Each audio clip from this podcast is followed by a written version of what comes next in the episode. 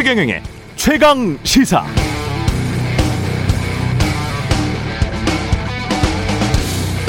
대장동 특혜 의혹과 관련한 검찰의 수사 방향은 구속된 유동규가 김만배로부터 돈을 받은 대가로 화천대유에 유리하게 사업 설계를 해준 것인가?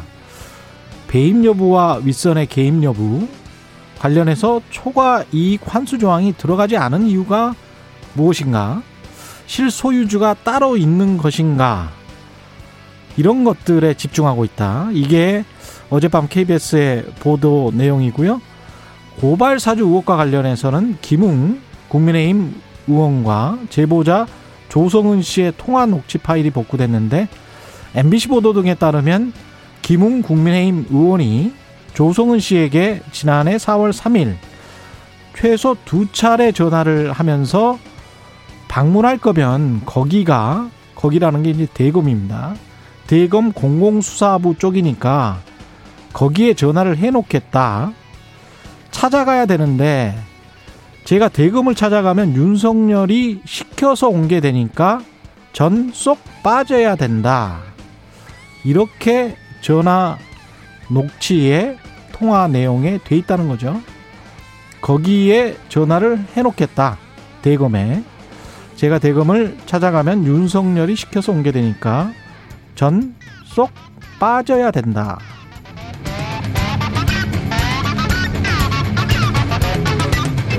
네, 안녕하십니까. 10월 7일 세상에 이익이 되는 방송 최경령의 최강시사 출발합니다. 저는 KBS 최경령 기자고요. 최경령의 최강시사 유튜브에 검색하시면 실시간 방송 보실 수 있습니다. 문자 참여는 짧은 문자 50원, 긴 문자 100원이 드는 샵 9730 무료인 콩 어플 또는 유튜브에 의견 보내주시기 바라고요. 오늘 1부에서는 정의당 대선 경선 결선에 질출한 이정미 전 대표와 이야기 나눠보고요. 2부에서는 이낙연 캠프의 공동 선대위원장 더불어민주당 서른 의원 만납니다.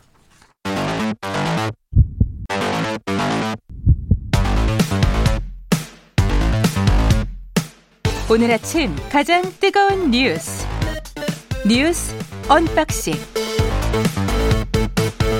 자 뉴스 unboxing 시작합니다. 민동기 기자 김민아 평론가 나와 있습니다. 안녕하십니까? 안녕하세요. 예.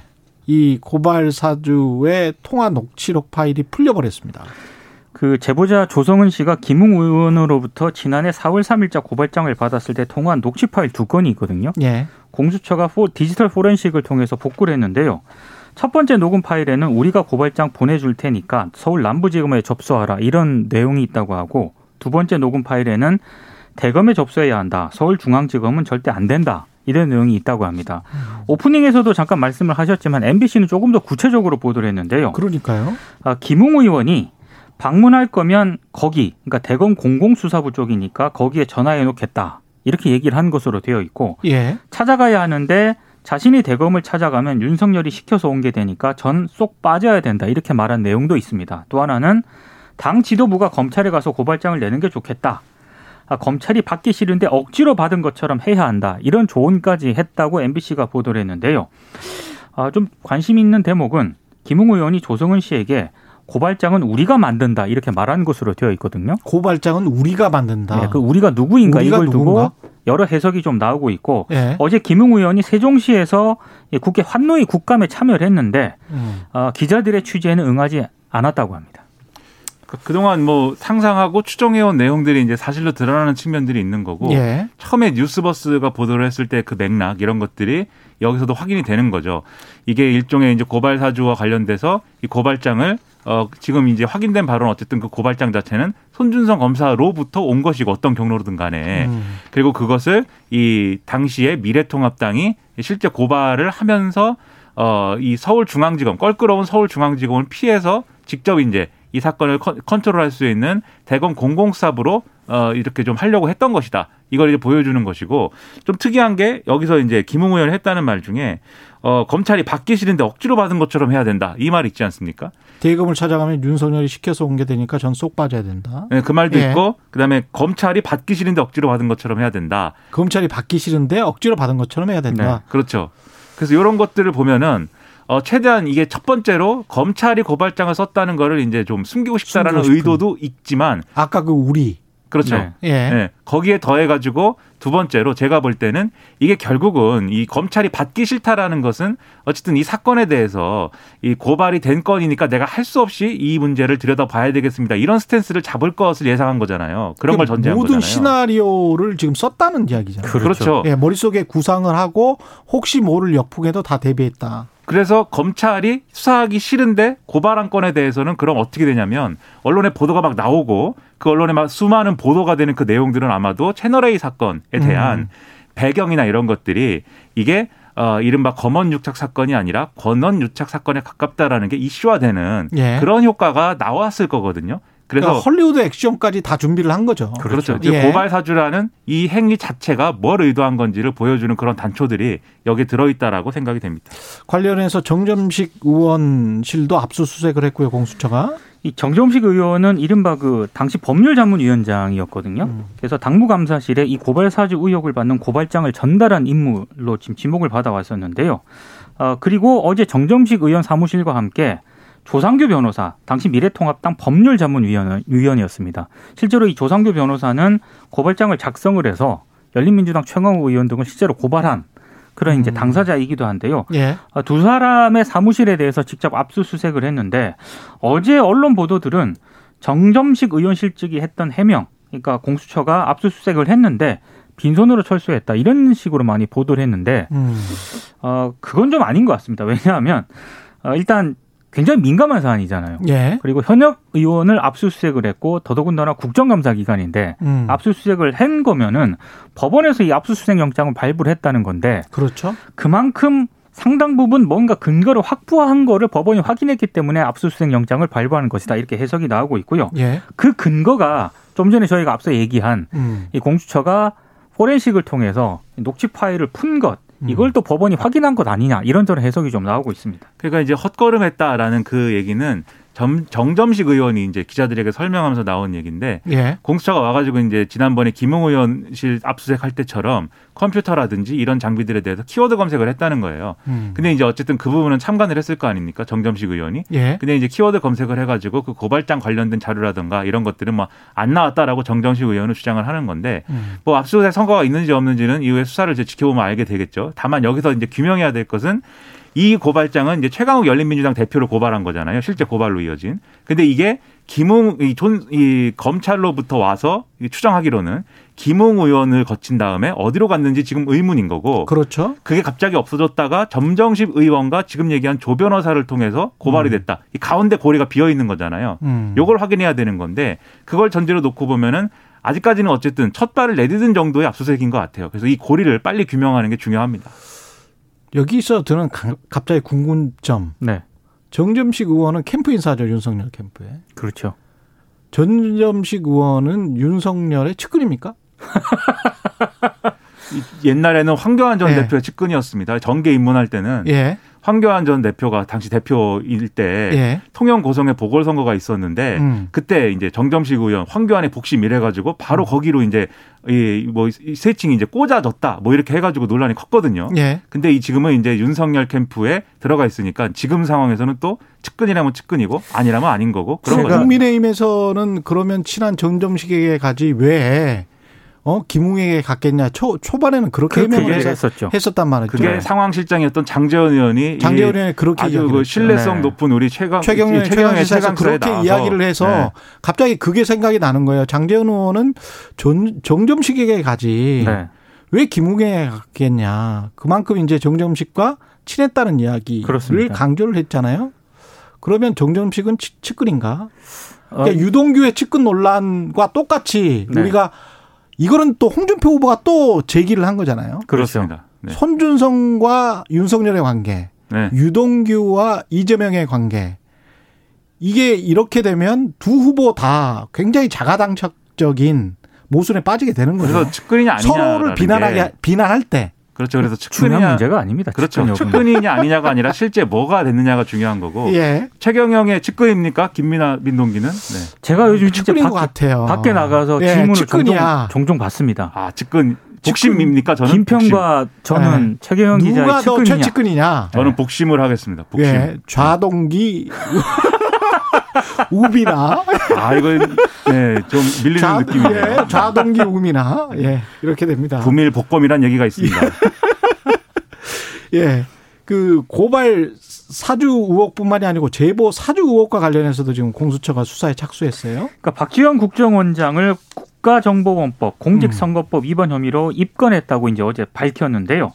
일단 뭐 윤 전 캠프 쪽에서 뉴스버스가 지난달 2일 그 고발 사주 의혹을 보도하기 전에 8월 11일 서울의 한 호텔 식당에서 박지원 국정원장과 제보자 조성은 씨가 만나서 제보를 사전에 공무원 정황이 있다고 이제 주장하면서 고발을 했거든요. 근데 이거는 그 공수처가 나름의 기본적인 어떤 절차를 밟는 그런 단계라고 보시면 될 것 같습니다. 예. 그리고 이제 입건이라고 했는데 여기에 지금 국가정보원법하고 공직선거법 위반인데 어떤 거를 문제 삼고 있는 건지도 나중에 확인해 봐야 됩니다. 그렇죠. 그러니까 조성원 예. 씨와 만나 가지고 이, 이 고발 사주를 언론에 제보하는 거를 뭐 논의했다. 이 부분이 포인트인 건지 아니면 이 논란이 된 이후에 박지원 원장이 언론 등에다 대고 강하게 강하게 얘기를 하잖아요. 윤우진 전 윤우진 세무서장 얘기를 하면서 윤석열 전 총장에게 내가 그만두면 당신도 좋을 거 없지 않느냐 이런 주장을 막 하는데 여기에 포인트가 맞춰져 있는 건지 그건 뒤에 수사 상황을 봐야 알 수가 있습니다. 예.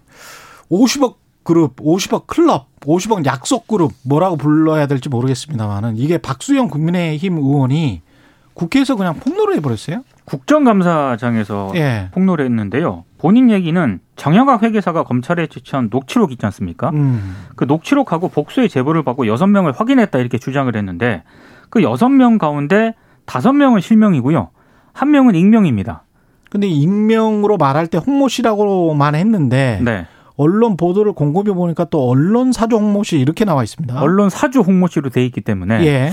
법조계 인사들은 다 실명으로 하고 왜 언론 쪽은 익명으로 했을까? 그리고 그 애매한 그 갑자기 떠오르는 그 홍목 씨가 아닐 수 있기 때문에 그렇죠. 조심하셔야 됩니다. 조심해야 됩니다. 예. 보도마다 조금 달라요. 예. 그렇게 언론사 사주라고 쓴 데도 있는데 음. 또 다른 무슨 뭐 인터넷 언론 홍모 씨라고 쓴 데도 있고 조금 아, 해석이 해석이 인터넷 언론 홍모 씨라고 쓴 데도 있어요? 예, 그렇습니다. 예. 약간 해석이 뭐 분분합니다. 네. 한두 명 안 되는데 네. 그렇죠. 예. 홍, 홍 씨는 굉장히 많습니다. 홍 씨는 많은데 언론 사주 홍모 씨는 제가 아는 분들은 세 분 정도 되는 것 같아요. 아, 세 명이나 되십니까? 예. 마당 빠르십니다. 세 명 한 정도 명인데. 아니 네. 제가 직접 안다는 게 아니고 네.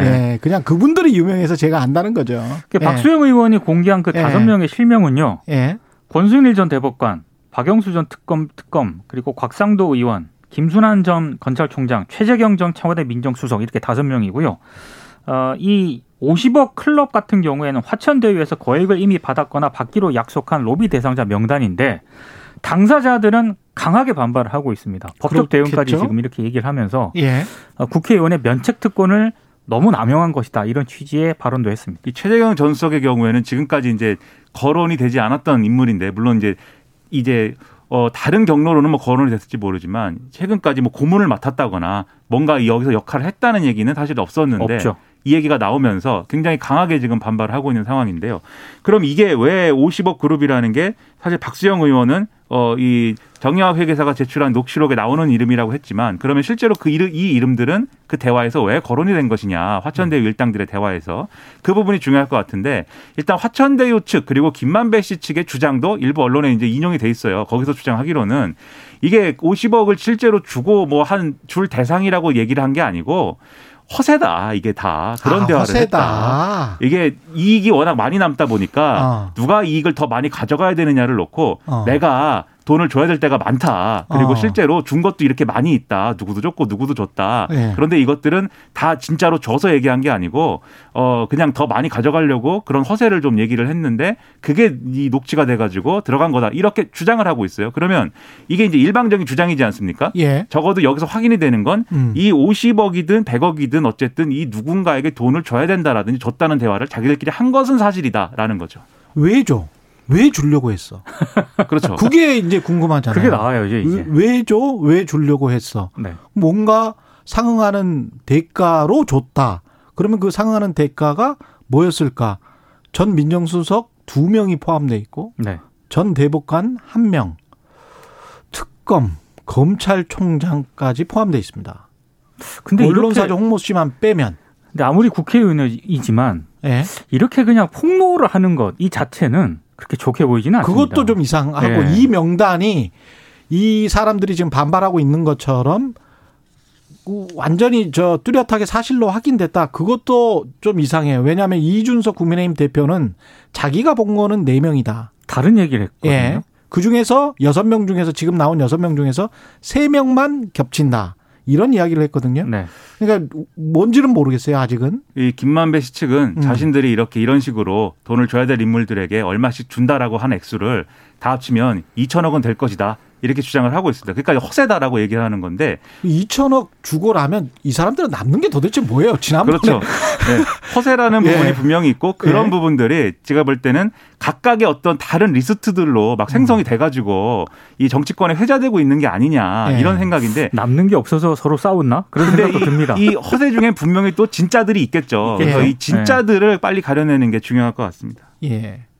유승민 후보와 윤석열 후보는 몸싸움까지 갔었습니까? 네. 이게 뭡니까? 그러니까 이게 KBS 예. 주최 6차 토론회가 있었잖아요. 5일에. 예. 5일 날 예, 있었습니다. 근데 일단 유승민 캠프하고 윤석열 캠프 양쪽 그 참석자들 말을 종합을 하면은요. 아, 일단 토론회가 끝나고 나서 윤 전 총장 측에서 유승민 전 의원에게 왜 미신 같은 얘기를 하느냐 이렇게 따져 물었다라고 합니다. 토론회에서 음. 유승민 의원이 윤 전 총장에게 이병헌 씨 아느냐 특정한 부위에 침을 놓는 사람인데라고 물었고 윤 전 총장이 만난 적이 없다 전 모르겠다 이렇게 답을 했거든요. 예. 근데 끝나고 나서 언론에도 나왔다. 뭐 그러니까 윤 전 총장 쪽에서는 음. 확인되지 않은 걸로 왜 이상한 질문을 하냐 이런 취지로 얘기를 했고 유승민 의원은 언론에도 나왔다. 당신이 뭔데 이래라 저래라 하냐라고 하면서 당신? 예. 언성을 높이면서 말다툼을 벌였고 예. 뭐 그런 과정이 있었다는 겁니다. 이게 예. 일 1차 대전이고요. 예. 이 2차 대전은 어제 이제 계속 이어졌는데 예. 윤석열 캠프 쪽에서 윤석열 후보가 유승민 후보 가슴팍을 밀었다는 일부 언론 보도가 있었는데 이건 사, 가슴팍을 밀었다? 예, 사실과 다르다라고 반박을 했고요. 예. 그러면서 윤석열 후보가 유승민 후보에게 아까 말씀하신 분들 중에 정법이라는 분은 강의 동영상이 많으니 한번 보시면 어떤 분인지 알 수 있다라고 얘기를 했는데 유승민 후보가 악수한 손을 뿌리치고 갔다라고 반박을 했거든요. 그러니까 유승민 캠프가 또 반박을 했습니다. 토론회 직후에 윤석열 후보와 악수하고 지나가려고 했는데 유승민 후보 면전에 손가락을 흔들면서 항의를 했고 정법에게 미신이라고 하면 명예훼손이 될 수도 있다 이런 얘기를 했다는 겁니다. 아, 정법이라는 그 스님에게 명예훼손이 될 수 있다. 그렇습니다. 그러다 보니까 뭐 유승민 캠프 쪽에서는 그 스튜디오 CCTV 확인하자 뭐 이렇게까지 지금 얘기를 했는데요. 예. 어, 정법이라는 사람을 두고 굉장히 이런저런 말들이 지금 나오고 있습니다. 그러니까 이게 지금 일단 애초에 두 후보가 토론 끝나고 충돌했다는 것 자체는 이제 언론 보도로 이제 확인이 됐고 근데 거기에 왜 대해서 이런 일로 충돌을 하죠? 거기에서 유승민 캠프가 예. 이제 안 밝혔어요. 이게 무슨 일이었는지에 대해서 안 밝혔는데 윤석열 캠프에서 그게 아니고라고 하면서 정법이라는 사람에 대해서 이 동영상을 확인해 봐라라고 얘기한 것이다라고 해서 유승민 캠프가 추가로 그게 아니고 정법이라는 사람을 미친이라고 하면은 명예훼손이다라고 했는데 그럼 여기서 확인 사- 상호 간에 합의될 수 있는 팩트가 뭐냐면 정법이라는 사람에 대해서 지금 윤석열 전 총장이 굉장히 어 그 사람을 어떤 좀 폄훼하는 거에 대해서 불편해했다라는 그렇지. 게 서로 합의되는 팩트이지 않습니까? 그렇습니다. 그런 정법은 누구이냐? 음. 유튜브에서 동영상을 굉장히 많이 올리는 인물인데 예. 수염이 굉장히 길고요. 하얀 예. 수염이 굉장히 깁니다. 그리고 머리도 상당히 깁니다. 스님이에요? 어 근데 논란이 있습니다. 예. 스- 이게 제, 가 어디 다니면서 이제 스님이라고 하면 또 그것도 스님인 거지만 예. 정식 승려이냐 이것도 다른 문제이지 않습니까? 조계종에 그렇죠. 등록이 돼 있어야겠죠. 물론 이제 다른 이제 종파도 예. 있으니까 다른 뭐 천태종도 있고. 그렇죠. 예. 근데 하여튼 정식 승려냐 이건 또 다른 문제인데 음. 그 동영상에서 일단 주장하고 있는 여러 내용들을 보면 정식 승려이기 때문에 하는 주장으로는 볼 수가 없을 것 같고요. 오히려 예. 자신의 어떤 이력이나 이런 것들에 대해서 뭐 다른 차원을 오가면서 수련을 한다든지 이런 좀, 좀 뭐랄까요. 허무맹랑한 주장도 있거든요. 이분이 지금 주장하고 있는 아니, 거예요. 제가 그래서 하도 정법 뭐 얘기가 나와가지고요. 근데 정법과 그러니까 유승민 후보 측은 정법과 윤석열 후보가 친하다? 그러니까 근데, 이게 친할 수뭐 이 그런 얘기를 한 건 아니고 예. 다만 이제 좀 연관이 뭐냐 알고 있느냐라고 질문을 했는데 알고 있느냐? 이게 그 지난 3월에 조선일보 기자 출신인 그 최보식 씨 있지 않습니까? 예.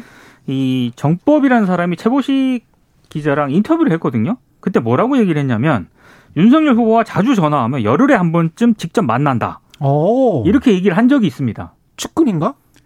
그리고 윤석열 전 총장도 토론에서 예. 만난 적은 있다라고 얘기를 했어요. 예. 그런데 이제 그렇게 가깝거나 뭐 이런 사이는 아닌데 열흘에 한 번쯤 만나면 측근입니까? 그리고 이제 최보식 씨그 예. 인터뷰 내용에도 보면은 예. 스피커폰으로 윤석열 전 총장이 이렇게 막 얘기하는 내용들이 막 나온다 음. 이렇게 돼 있거든요.